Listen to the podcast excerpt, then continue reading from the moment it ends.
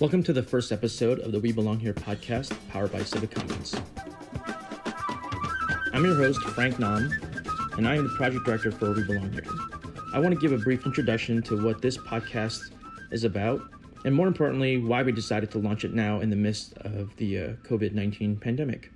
We've been researching and discussing and experimenting with belonging for the last two years, and one of the main vehicles that helps drive belonging is narratives or storytelling. To help explain what belonging is, I want to share a story that many of you are probably familiar with, and it's the story of Stone Soup. Ages ago, there was a traveler walking through the country, stopping by different small towns and villages. As was custom back then, they would find hospitality and shelter wherever they went. However, the traveler came to a village that was hit by hard times.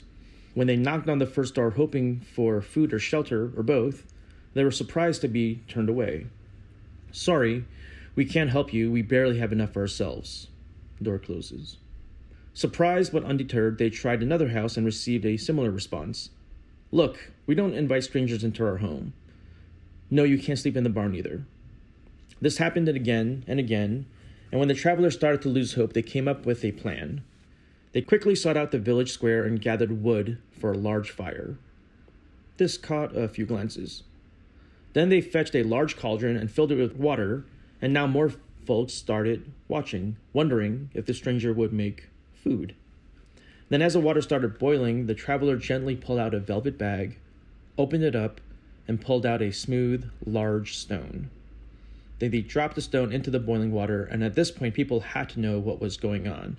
Excuse me, excuse me, what are you making?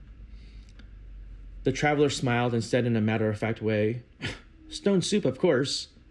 Stone soup? What are you talking about? All you did was throw a rock in there.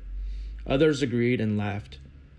The traveler quickly and confidently declared that the stone was magical and that it imbued the boiling water with the flavors of the most delicious broths of the world.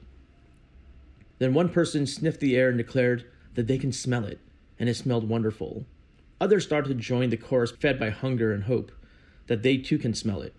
And when the collective mouths of the folks gathered started to water, the traveler chuckled to themselves and said out loud, Gosh, only if we had some carrots, the soup would be even better. Someone quickly raised their hand and said that they had carrots at home and they were saving them or hoarding them, but they would bring them right away to share. Then the traveler sighed and loudly wished for some onions because that would really make the soup really sing. Someone said they had onions and quickly fetched them.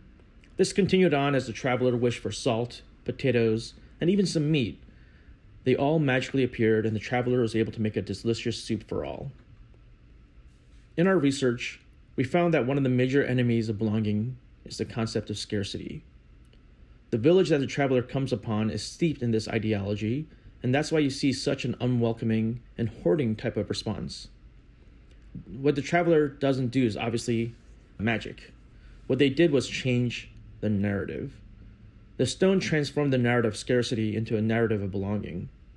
They were able to show that the village had enough resources to take care of each other and they were better together than apart. Some may say that one kettle of soup may stave off hunger for now, but what about the long run?